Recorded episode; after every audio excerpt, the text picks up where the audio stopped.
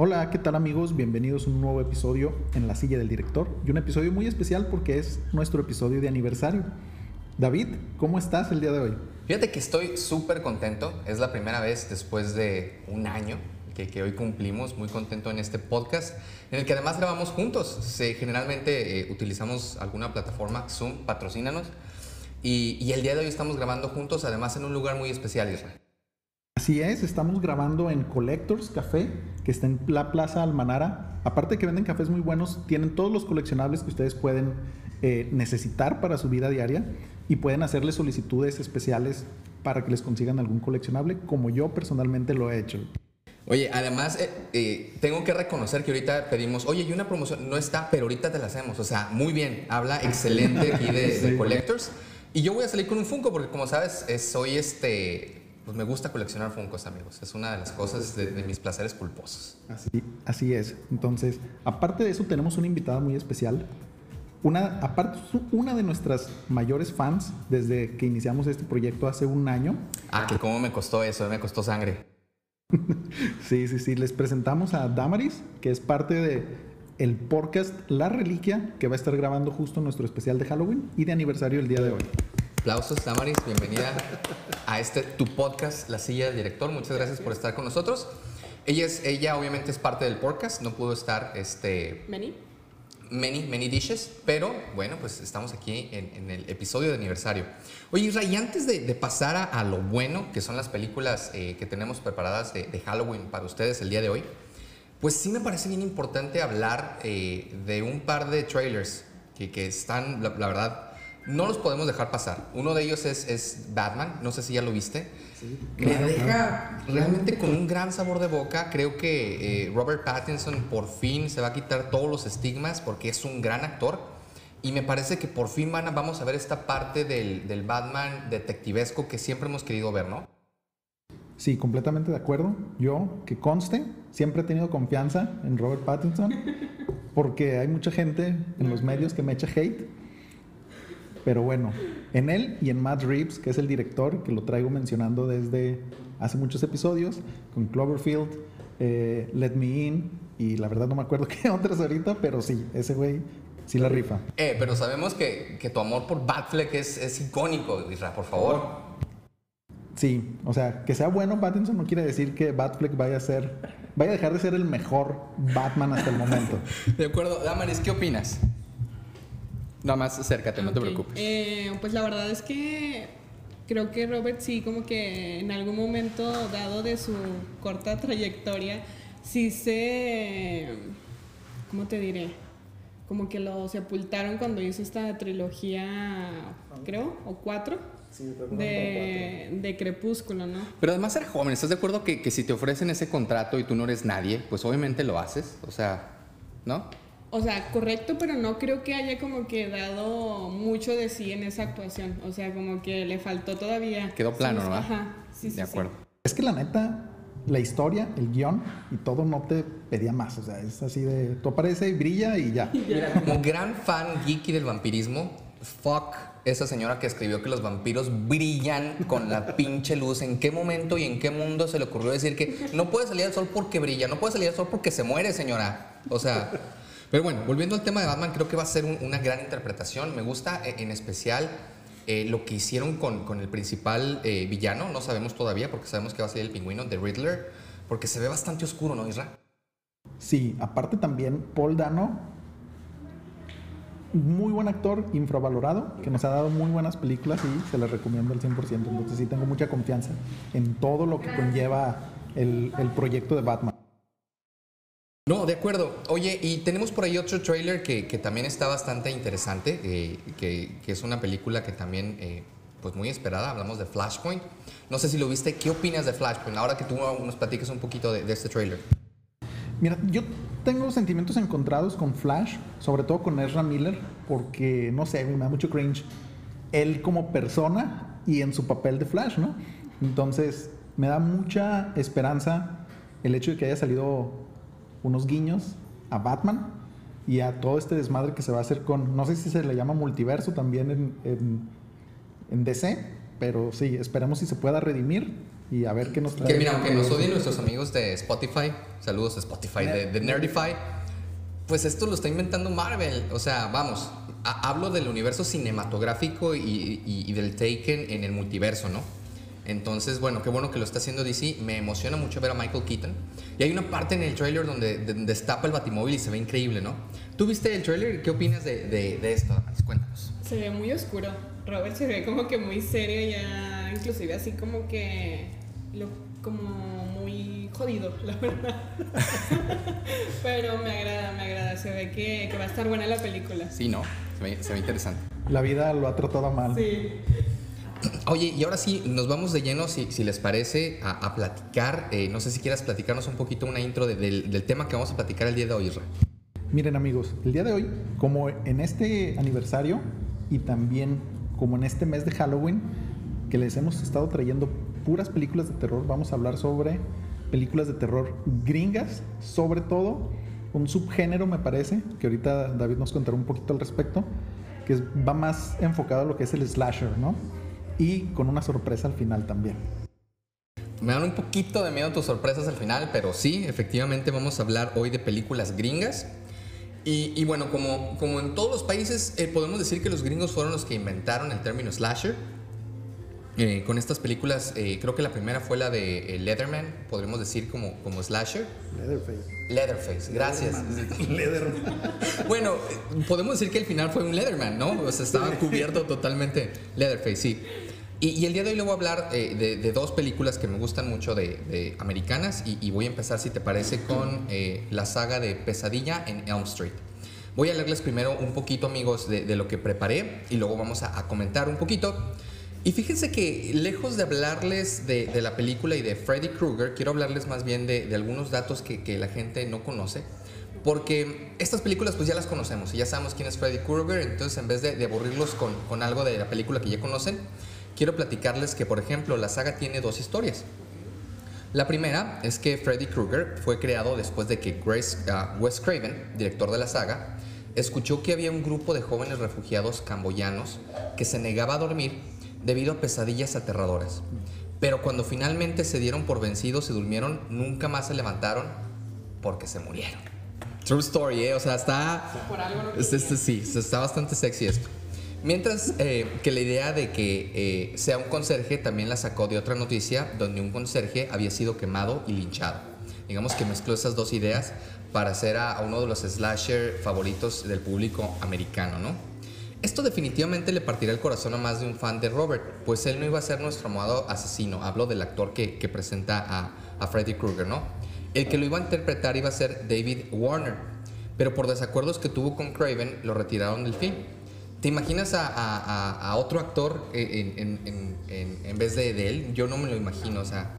No, no, no. No. Y de hecho, o sea, en los remakes o en las nuevas versiones se siente raro, o sea, te da esa Sí. vibra muy diferente a lo que originalmente estábamos Oye, viendo y eso que es un 80s. gran actor, lo recordamos en Rorschach, era- es, es un gran actor, pero se siente diferente, ¿no? Totalmente. Aparte, creo. Aparte, creo que pasa algo muy similar con Pennywise en Ajá. la miniserie. Que creo que gran parte de, de lo que es el personaje es por el actor. ¿sí? O sea, señas, facciones, todo, todo. Sí, el cómo mueve la cara, ¿no? Exactamente. No, totalmente Sí, de acuerdo. Sí, de acuerdo. Si el típico, si Nancy no se despierta gritando, es que no despertará jamás. Eh, hagas lo que hagas, nunca duermas o arréglatelas para no dormirte, son definitivamente muy recordadas frases de, de Freddy en la película. Pues en ella no solo se transmite la angustia, suspenso y miedo, sino que también haces el papel tuyo, quieras o no, ¿no? Si no sabías, Johnny Depp aparece en la película, de hecho fue su primera aparición interpretando a Glenn, obviamente con un aspecto mucho más joven y aún iniciando sus pininos en el mundo de la actuación. Para ser sinceros, él no fue el casting, él iba acompañando a un amigo cuando Wes Craven, director de la saga, le pidió, a ver tú, el guapito de allá, este, léete estos libretos. No, pero mi amigo, léete estos libretos. Para ver qué tal lo hacía. Y él quedó. ¿Qué, qué trauma debe ser para el amigo que, que él fue, oye, acompáñame porque quiero ser actor? Y ahí va Johnny Depp y ahora Johnny Depp es multimillonario y el, el amigo quizá ya ni siquiera es su amigo, ¿no? Probablemente ya ni esté con nosotros. Qué loco, ¿no? Las cosas así suceden, amigos. Es de oportunidades. Es de y oportunidades. ni modo. Fíjate que esto, esa anécdota me recuerda otra anécdota más reciente y más cercana a nosotros, que es en la Academia, gran programa de TV Azteca, porque Jair, el que quedó en la final en uno de las, eh, ¿cómo se llama? Sí, en uno de los concursos, ni siquiera iba a ir al, al cast y un amigo le dijo, vente, güey, acompáñame. Él se quedó y el amigo no. Y ya tuvo que volver a participar el amigo y se quedó creo que en la segunda o la tercera, la academia. No los patrocines. Ok. Pues fíjense que Glenn muere a manos de Freddy. Obviamente hablamos de- del papel de Johnny Depp. Quien lo atrapa a través de un colchón después de quedarse dormido. Pero te preguntarás, ¿a qué viene esto? Bueno, antes de que él succionara a Glenn a través del colchón, el DJ de la radio ya anunciaba que ya era medianoche y que el asesino venía. Seguro no te diste cuenta porque exactamente no dice eso. Lo que dice es medianoche y estás escuchando la estación QRGR, lo cual invocaba el nombre de Kruger, pero sin vocales. Dato que no mucha gente se daba eh, cuenta, ¿no? Es un dato bastante curioso. Ahora, si creíste que los colores de su chompa o de su suéter no tenían significado o que era pura coincidencia, pues te equivocas. Estos colores fueron elegidos por Wes Craven, director de la saga, quien había leído que el rojo y el verde eran colores incompatibles para el ojo humano. Eh, un par de datos más. En la primera película, Freddy solo, subo- solo tuvo 7 minutos en pantalla. Al parecer todos quedamos con la idea de que fueron más, este, porque obviamente fue una película que impactó mucho, pero fueron solo 7 minutos. Sí, señores, hasta, su propio intérprete fue su víctima. ¿Cómo? Pues al probarse por primera vez el guante que usaría para asesinar a los niños, se cortó la mano y entonces pues tuvo que hacer sus apariciones eh, muy cortitas. Pero qué interesante porque cuando uno se acuerda de la película, pues uno piensa que la película giraba alrededor de él y realmente siete minutos de una película de más de una hora, pues no, pues está, está chistoso, ¿no? Eh, por último, Isra Damaris. Hoy no. ¿Sabes dónde fue asesinado John F. Kennedy? Sí, en Dallas, ¿no? Exactamente, esta, esta, esta respuesta los va a dejar con la eh, boca abierta. Él fue asesinado en Elm Street, en Dallas. ¿Coincidencia? No lo creo. y ahora sí, amigos, ¿qué opinan de, de esta película, Damaris? ¿Qué opinas de, de las películas de Freddy en general? ¿Te gustan? Sí, me encantan. Creo que es una es un clásico de terror que cada Halloween hay que verlo de perdido una de las tantas películas que hay. Y tengo como un top de muertes favoritas y mencionaste, yo creo que mm, una de mis primeras que fue la muerte de, de Johnny cuando lo succiona. También este rollo, creo que es en la segunda o en la tercera, cuando simula ser un títere y le arranca como que las venas y anda ya el vato así como que sí, está genial. Y mm, sin duda alguna el, el dato que más me hace como clic es ese de los colores del suéter, porque recuerdo que en el juego del calamar habían utilizado estos colores del verde con los rosas de, de los soldados, porque en el círculo cromático pues son completamente opuestos, ¿no? Entonces se debe de, de ver como que esta diferencia y quieras o no, pues sí como que te, te abruma eso. La verdad sí, me encanta Freddy, es un villano, yo creo que súper bien pensado y, y algo que, que aunque quieras como que destruirlo y escapar de él, no, o sea, te duermes, te lo encuentras. Y esto, o sea, Oye, ya como que juega Y yo cuando era niño, tú eres muy joven, pero yo cuando era niño me daba mucho miedo esta parte de que había una canción. ¿Te acuerdas de la Uy, canción sí. de uno, dos? Era, era bastante gacha, ¿no? ¿Te acuerdas, Isra? Sí, sí, claro que sí. Inclusive los comerciales en la tele cuando iban a dar las películas empezaba con eso. Y yo tengo este recuerdo de escucharlo a lo lejos, inmediatamente friquearme, ¿no? Así de ya valió madre este pedo. ¿Cuál es? ¿Cuál es? Cuál es. pues es la de 1, 2, 3. Freddy Krueger al revés. no, amigos, disculpen, no recuerdo cómo se llama la canción, eh, pero obviamente creo que todos se abre la puerta. Está muy bien. Sí. Tres, cuatro, agarra el crucifijo, algo así. Está, está muy, muy padre esa, esa, esa canción. Oye, ¿y, y algún dato o alguna película que te haya gustado más a ti, Isra? Mira, indudablemente la original es siempre la que va a marcar la pauta, ¿no? Los remakes tienen mucho hate por el hecho de la nostalgia, creo yo, pero creo que el, remake de, Freddy, o bueno, Pesadilla en la calle del infierno, o algo así le pusieron en español, es muy bueno, o sea, como que sí actualizaron bien las muertes a lo que estábamos acostumbrados a ver ahorita, bueno, ahorita en 2006 creo que fue el remake, entonces... eh, El original, sí. Sobre todo por este concepto de si te duermes te mueres. Entonces ese es como que un parteaguas, creo yo, en la industria de- del cine de terror y de los slashers, ¿no? No, definitivamente, un, gran villano, y, y creo que está en la memoria de todos, y es un villano del que todo el mundo, eh, quizá cuando éramos niños y lo vimos, queríamos no soñar con él, ¿no? Y bueno, eh, ahora sí, platícanos cuál es la, la segunda gran película del género gringo horror que nos traes hoy a la silla del directorio. Muy bien, amigos, pero para eso necesito hacerles una pregunta. Ah. Pueden trabajar en equipo, pero ya veremos, ¿eh? ¿Qué tienen en común René Zellweger, Alexandra Daddario, Jessica Biel, Jordana Brewster y, como sorpresa, Vigo Mortensen y Matthew McConaughey? Mira, yo creo que todos, porque de alguna manera conocían a, a- a Jessica Biel, acudieron a un concierto de Justin Timberlake. Pudiera ser esa la respuesta, no sé, no sé tú qué opinas. Isra, ¿por qué eres así conmigo? Oye, sí, siempre te tocan las preguntas más extrañas. David, Ya ves, se siente, se siente bien gacho, o sea, es horrible. Pues probablemente sí. Salvo Vi- Vigo Mortensen, no creo que él haya ido a un concierto de Justin Timberlake. Es el fan más grande de Justin Timberlake. Pero todos ellos tienen en común que han participado en alguna de todas las versiones de Texas Chainsaw Massacre. Y estas diferentes personas se apuntaban a ser estas Scream Queens de las películas de terror gringas, ¿no? O sea, Renée Zellweger salió en la versión del 94, Alexandra Daddario en la versión del 2013, si no me equivoco, Jessica Biel en el remake del 2003, Jordana Brewster en la secuela de esa que salió en el 2006, Vigo Mortensen y Matthew McConaughey también salieron en alguna de las películas, aunque usted no lo crea.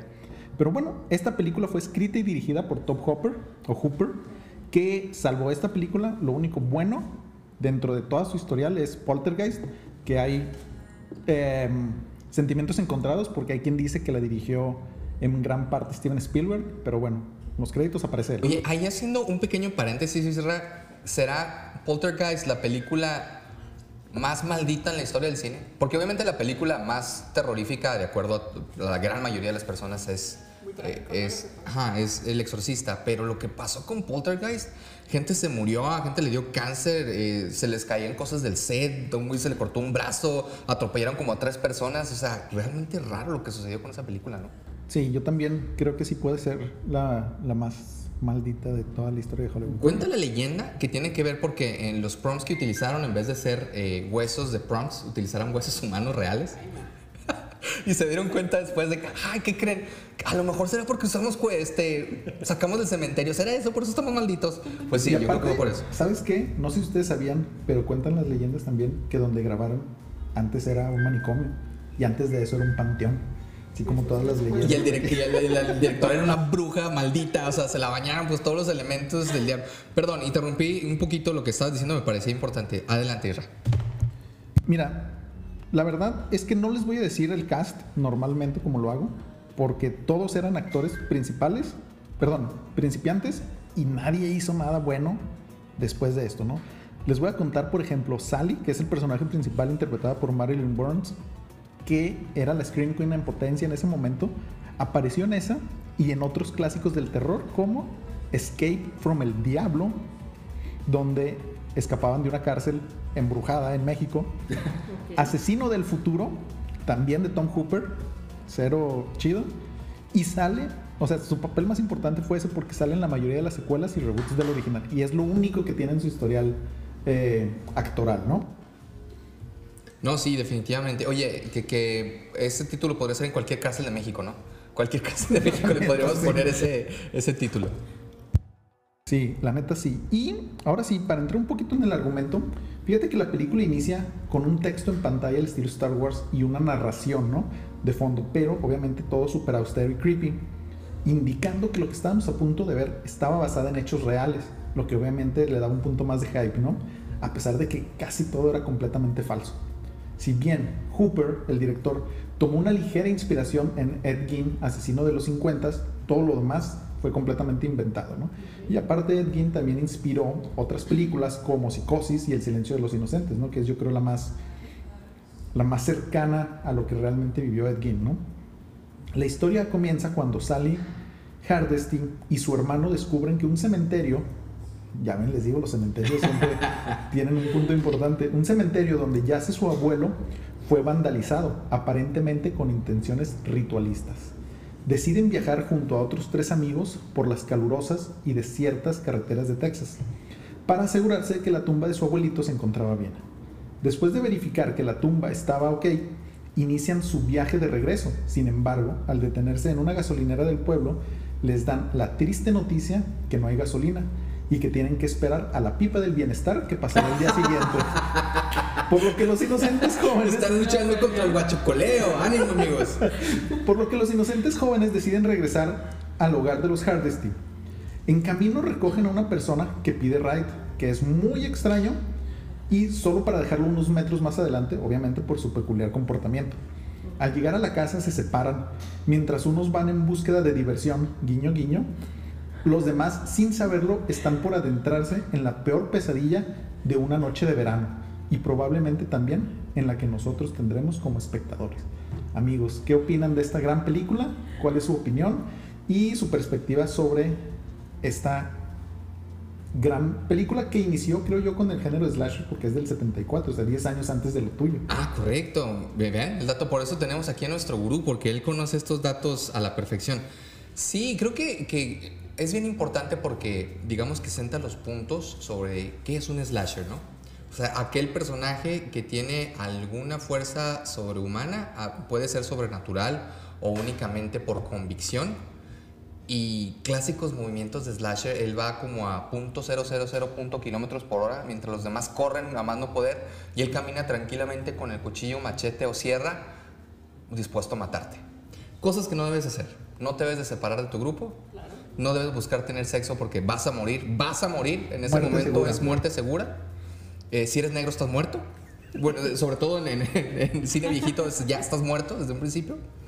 Historia real, ¿eh? También. Y, no y te muy, subas un coche porque se te van a caer las llaves y O sea, te van- no vas a poder encenderlo. y ya vas a tener al- Definitivamente. Sí. Y algo que nunca hicieron y que siempre me dio risa.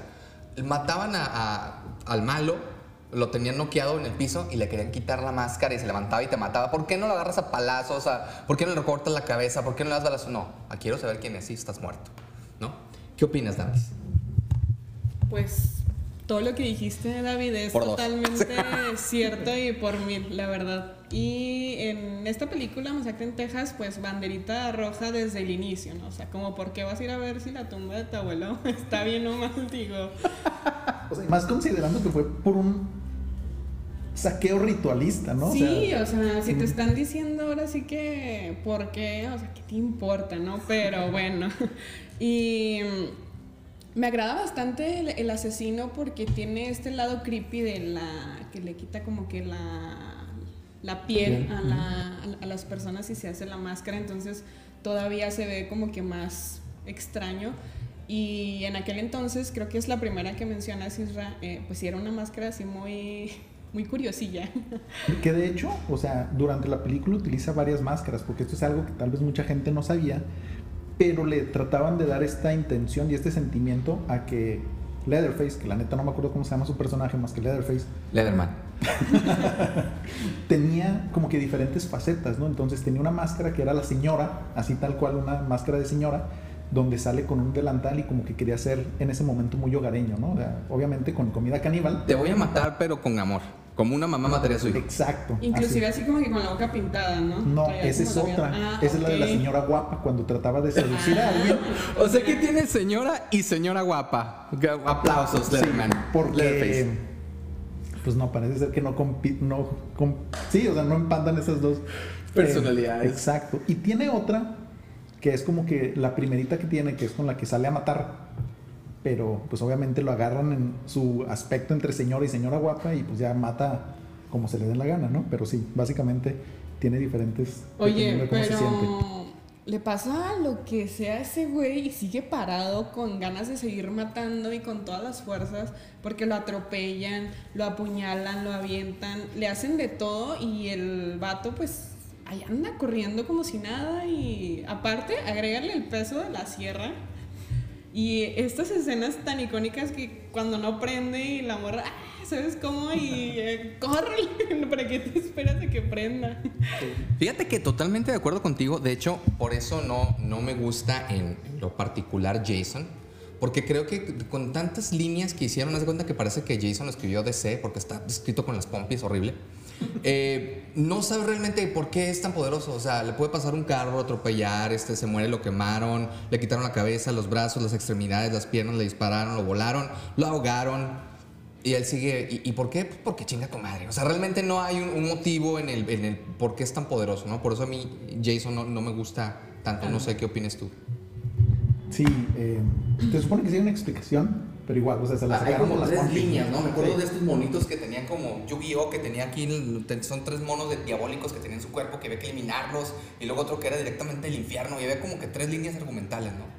Sí, sí, completamente de acuerdo. Y de hecho, o sea, eso que comentan ahorita es una de las partes eh, fundamentales, creo yo, durante, o sea, que nos hizo que Texas Chainsaw Massacre fuera tan fregona, ¿no? Porque, o sea, toda esta historia, que de hecho, o sea, uno de sus mejores argumentos fue que le hicieron con 60 mil dólares, más, bueno, con eso empezaron, ¿no? Y luego se fue incrementando.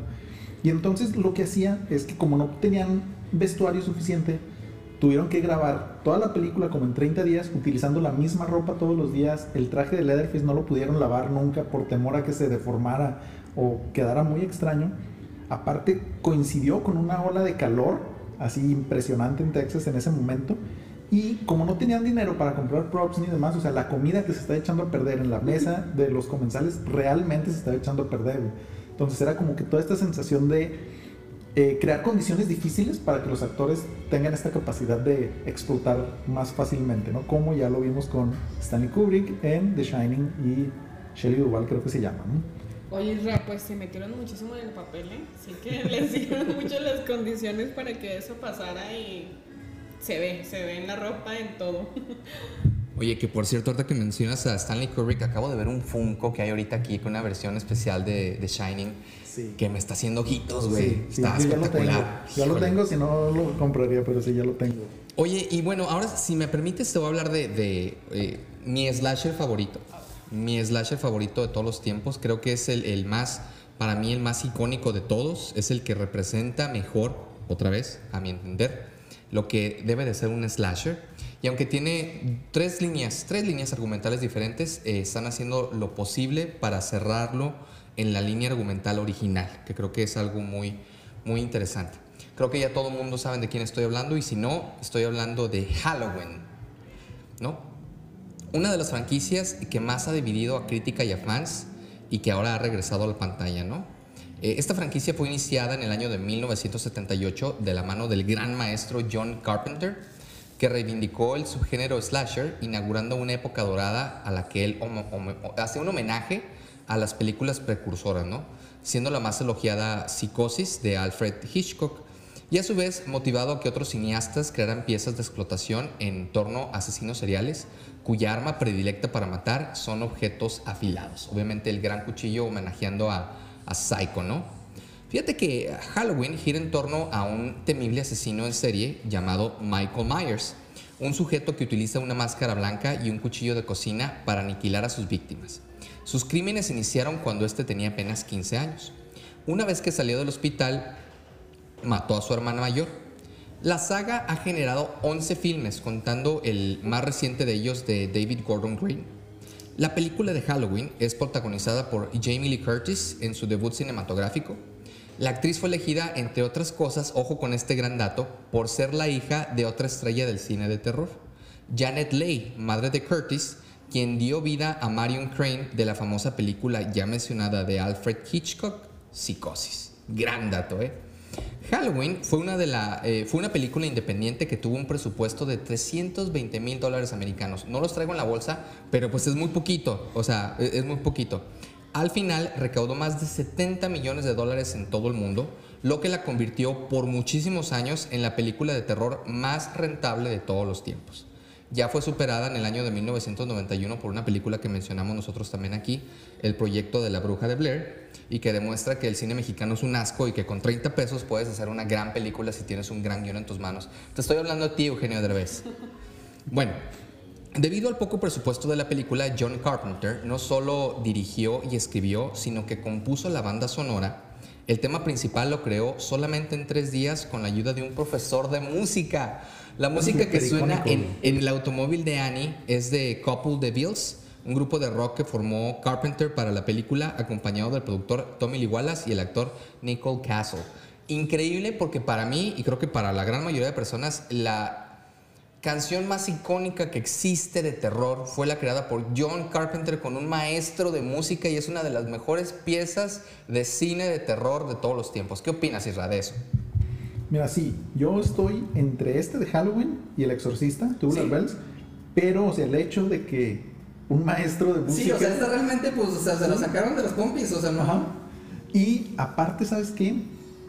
No sé si lo traigas en tus datos, pero conforme avanza la, la historia o la línea argumental inicial, le van haciendo ciertas modificaciones que lo hacen sonar todavía un poquito más tétricón el asunto, ¿no? Pero sí, una joya de, de, pelicu- de, de música que de hecho se la puedes traer en... Yo la traje un tiempo como tono de celular hace muchos años. Qué miedo. Sí. ¿Qué opinas, Damaris? ¿Te gusta? ¿Si les has escuchado esta, esta gran eh, canción, podemos decir? Sí, sí, sí, conozco bastante la, la película, la rola también hubo un momento en donde, como menciona Israel, la del exorcista, yo creo que esta y la de Freddy son como Ah, que las ok. más así que te espantan, ¿no? Sí. Y como mencionas también, eh, la, la película tiene un giro argumental, bueno, no sé mucho de esto chicos, pero creo yo que te hace empatizar más como que con el asesino, porque pues es como que la hermana y lo mandan y todo esto, ¿no? Spoilers. Ah, pues, sorry. Después de quién sabe cuántos años, ¿no? Si usted nació en 1970, Y la verdad es que a mí sí me gusta más que nada por eso, porque no es como que alguien que salga de la nada y te quiera matar, o sea, y se vea como que todo este, toda esta masacre, sino que hay algo detrás. Y conforme va pasando en la película o las películas, ¿cuántas son? 11. 11, híjole. Pero llega un momento en donde ya como que hay un remake, ¿no? O algo así, ¿no? Fíjate que, que gran apunte el que hace, sí, o sea, tiene tres arcos argumentales. Ok. eh, y lo que quieren hacer con esta película nueva es, digamos, que hacen un corte en la mitad. Dicen, no, haz de cuenta que todas esas películas no existen. Eh, porque ya, ya vimos cómo se murió Jamie Lee Curtis, creo que dos veces en otras dos películas que no tenían nada que ver. Una gran película que hizo eh, Rob Zombie que me gustó bastante, pero que tampoco, digamos, no entra ya en el canon oficial. Y digamos que después de la segunda película, creo, que es donde hacen el corte, es esta nueva película que he escuchado buenas cosas y a ver si el día de hoy puedo verla y hablarles de ellas más adelante. Según yo, son las primeras dos originales, o sea, del 78, Ujú.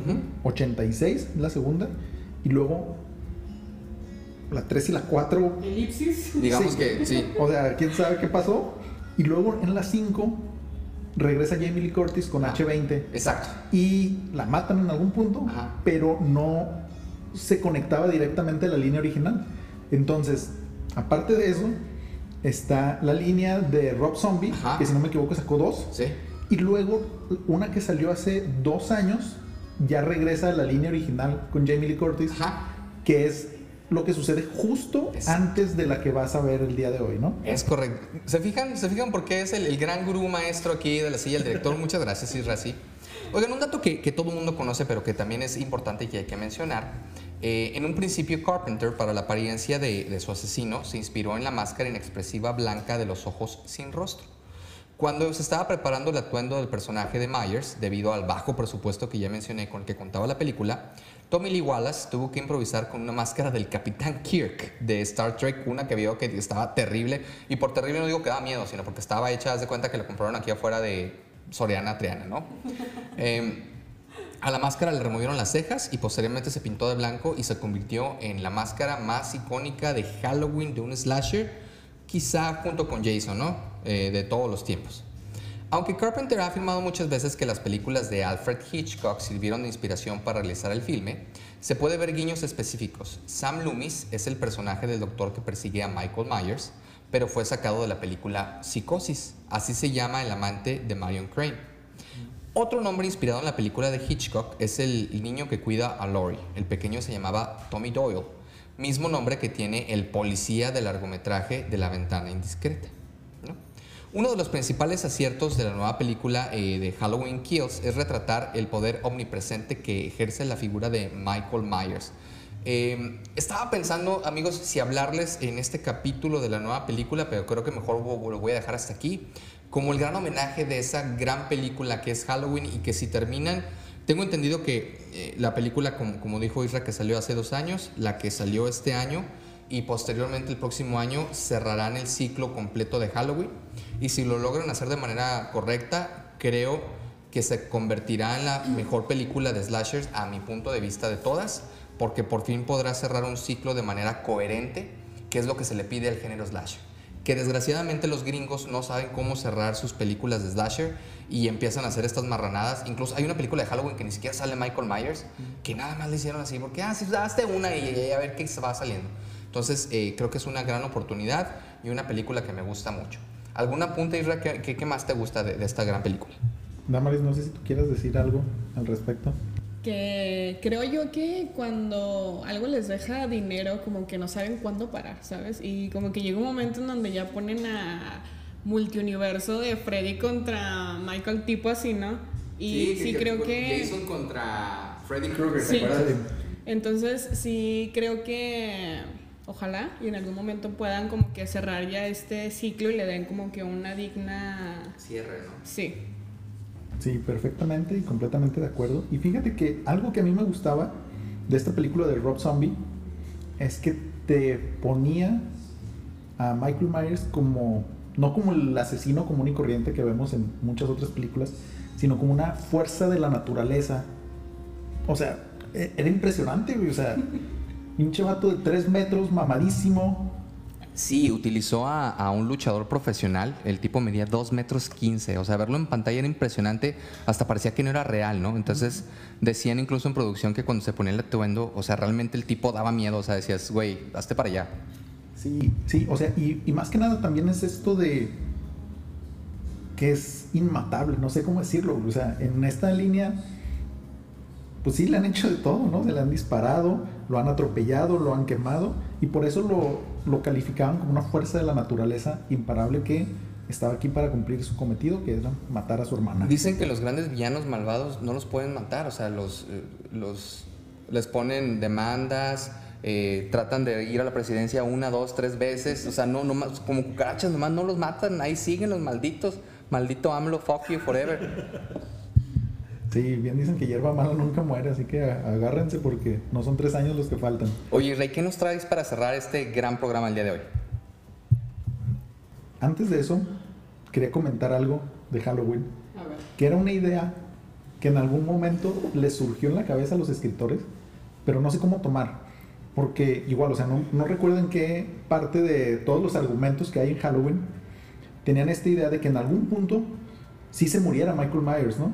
Pero que el doctor Loomis tomara el papel de Michael Myers, de, pues, de tener, no sé, 20 años estudiándolo y todo, se queda él con la idea de que él es Michael Myers, se pone la máscara y en teoría él iba a seguir, pero como que a nadie le gustó esa idea y dijeron, no, mejor maten a Loomis para que ya no se les vuelva a ocurrir algo similar, ¿no? Así como apunte, no lo hagan jóvenes. Sí, gran apunte. Sí, creo que, que hicieron lo correcto al dejarlo así, ¿no? Por lo menos a mí me gusta más así. Y pues bueno amigos, ya para cerrar, como siempre, eh, a pesar de que nuestro tema principal fueron los slashers, traigo una película de terror que no tiene nada que ver con eso, pero que es de mis películas de terror favoritas. Oye, antes de que continúes, Isra, yo quiero preguntarles a los dos qué opinan de esta, este género también de slasher, la película de Sé lo que hiciste el verano pasado. ¿Qué opinan de esta película? ¿Les gustó? ¿Qué, qué pasa? ¿Qué, ¿Qué onda?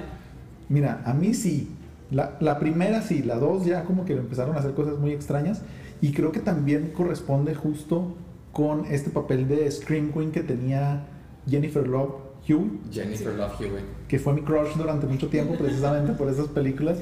Y... La mujer de las boobs grandes. No, era la de la sonrisa grande. Ah, ok, la sonrisa, sí. La sonrisa, de acuerdo. ¿Qué?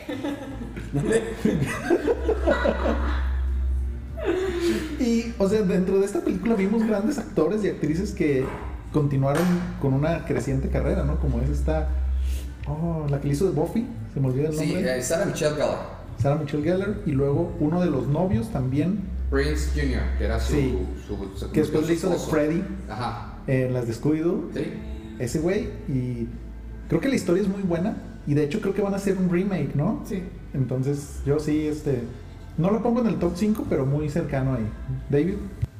Sí, fíjate que a mí sí me gusta. Creo que es una película hecha como un homenaje al género slasher. eh, eh, slasher.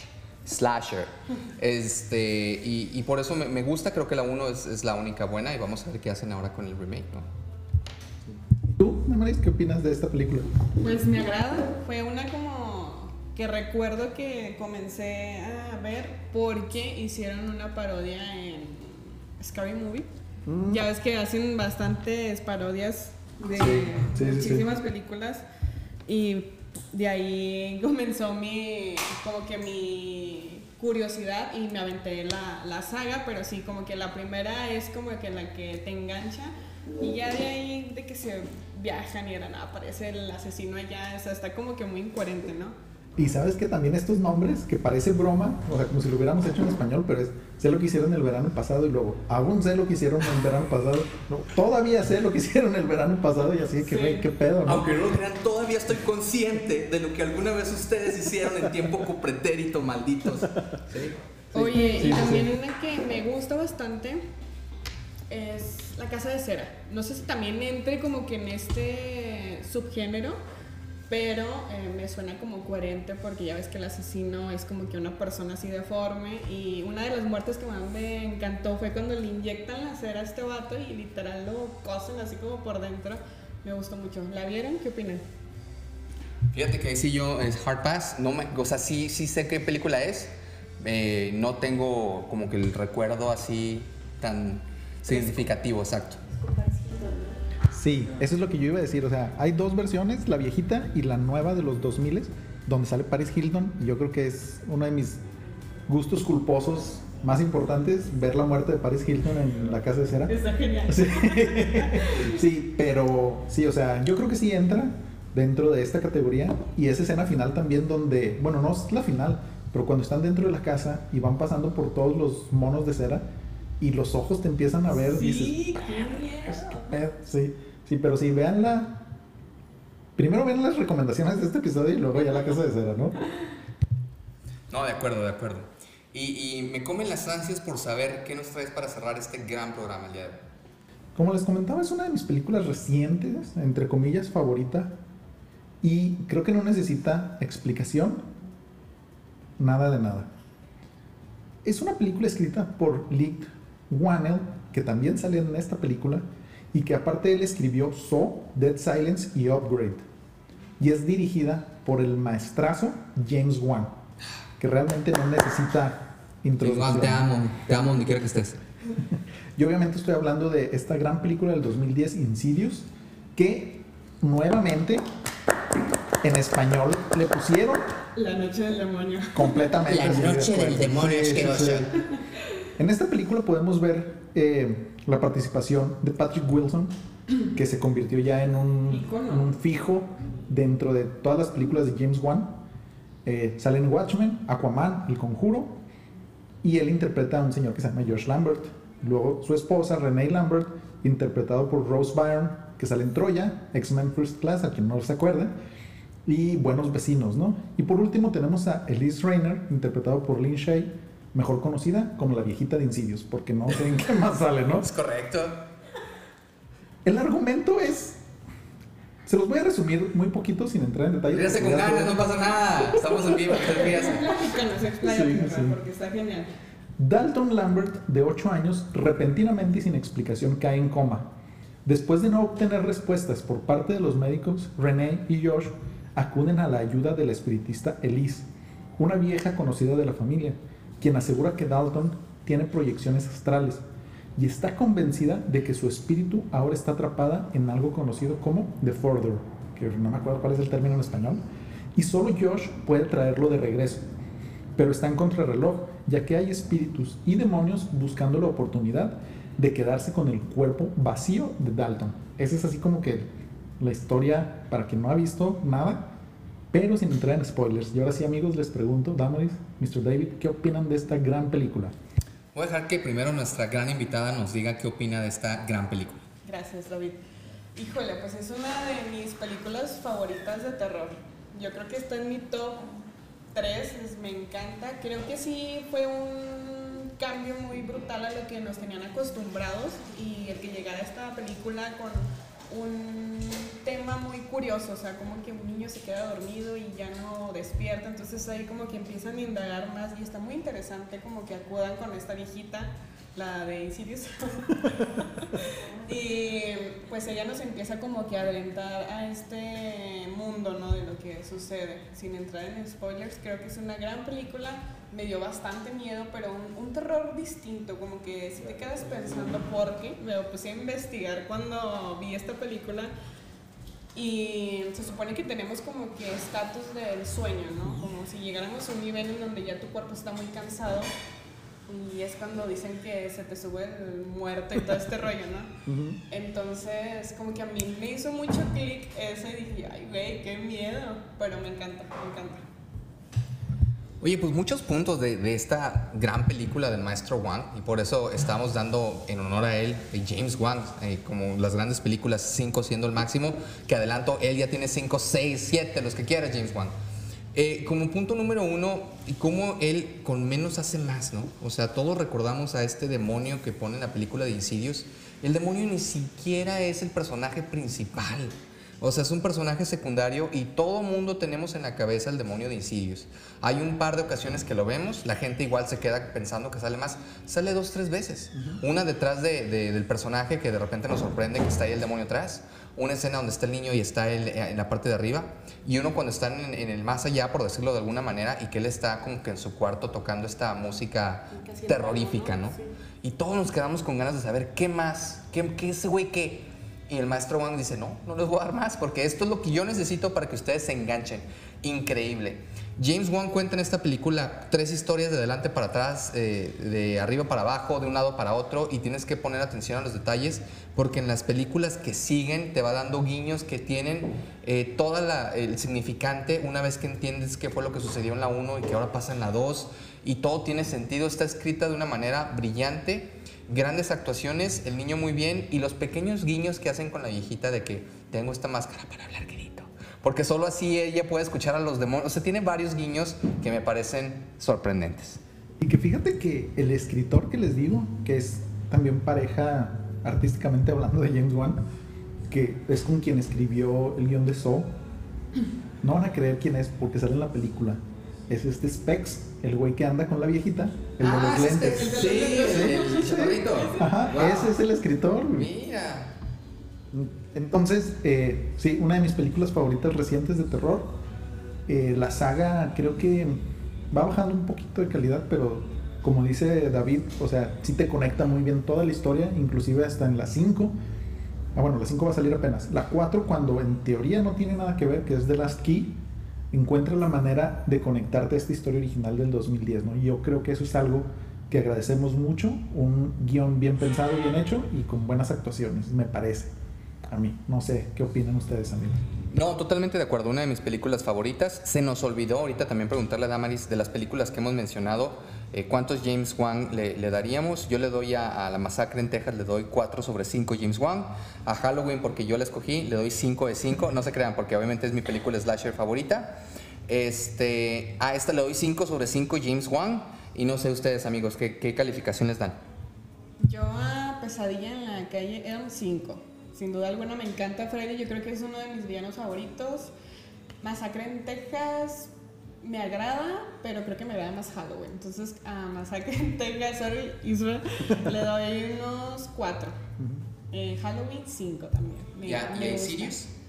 5, mil. Sí, yo también concuerdo con todos ustedes, ¿no? Halloween eh, me parece como que el rey dentro de los slashers. Bueno, la línea argumental original si dejamos de fuera las otras cinco películas que nada tienen que ver, le doy 5. A Texas Chainsaw Massacre le doy 4. Eh, también a Pesadilla en la calle del infierno, creo que se llama en español así. Y a Insidious, sí, le doy 6. O sea, lo máximo. Desde mi punto de vista. Oigan amigos, y como estamos grabando nuestro programa de aniversario, aplausos, cumplimos un año en nuestro podcast, estamos muy contentos. Me acabo de dar cuenta uno de los grandes misterios de este podcast por fin se resuelve. Yo siempre había escuchado mi micrófono saturado, digo, soy muy gritón o qué. Y ahorita que estoy grabando con Isra me doy cuenta que sí, efectivamente soy muy gritón. Se escucha mucho mi voz y, y habla como insidios. De, no, yo cuando era niño tenía perdido. O sea, entonces si yo soy muy, muy gritón y Isra habla más, este, más mesuradamente, más este, como, como si fuera todo un López Obrador y yo hablo así como que muy, muy gritón, ¿no? me puso dedos, ustedes no pueden, pero pueden ver en YouTube si quieren ver ese dedo que me sacó. Pero sí, miren, es que aquí Mr. David sí es muy gritón. Pero aparte, ¿sabes qué? Creo que no le controla bien el volumen del micrófono. Digo, desde ahí lo puedes mover ahí un poquito, ¿no? que se emociona, sube el volumen, güey. Oye, pues, pues gran programa. Eh, quiero agradecerle antes de cerrar a, a Damaris, eh, miembro de- del podcast que estuvo aquí con, con nosotros en nuestro programa de aniversario. Muchas gracias por venir.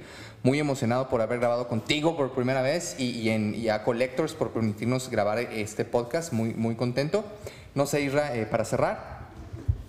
Sí, amigos, pues muchas gracias. eh, muchas gracias por estar un año con nosotros. Menciona que tienen de menú y así. Sí, miren, eh, muchas gracias por estar un año con nosotros. Esperemos y seguir creciendo, que nos sigan escuchando. Agradezco a Damaris, a Mr. David por estar aquí con nosotros y aguantar mis desplantes aparentemente. Les recuerdo que estamos grabando en Collectors Café, que está en la Plaza Almanara justo a un lado del BBVA. Y pues la neta tienen cafés muy buenos, panecitos, ahorita panes de muerto por la zona en la que están, bueno, el tiempo en el que estamos. Y como les comentaba, aquí pueden venir a comprar eh, Funkos, cualquier coleccionable que estén buscando y ellos mismos les pueden ayudar a encontrarlo si tienen alguna dificultad, ¿no? Oye, que prueben el de Thanos, está delicioso. Además de ser morado, sí me dieron ganas, y de hecho sí lo mencioné, de, de que el universo se partiera a la mitad, nomás de probarlo. Está delicioso. Vengan y, y prueben el café, que además está delicioso. Sí, yo soy súper fan del chai y la verdad es que aquí también está muy, muy bueno, ¿eh? Y también las galletas, prueben. Bueno, prueben todo, ¿no? Y compren Funkos o coleccionables. Y pues bueno, amigos, muchas gracias por acompañarnos en este episodio. David, Damaris, muchas gracias por estar aquí y nos seguimos escuchando en el próximo episodio de La Silla del Director. Gracias. Chao. Hasta Bye. luego.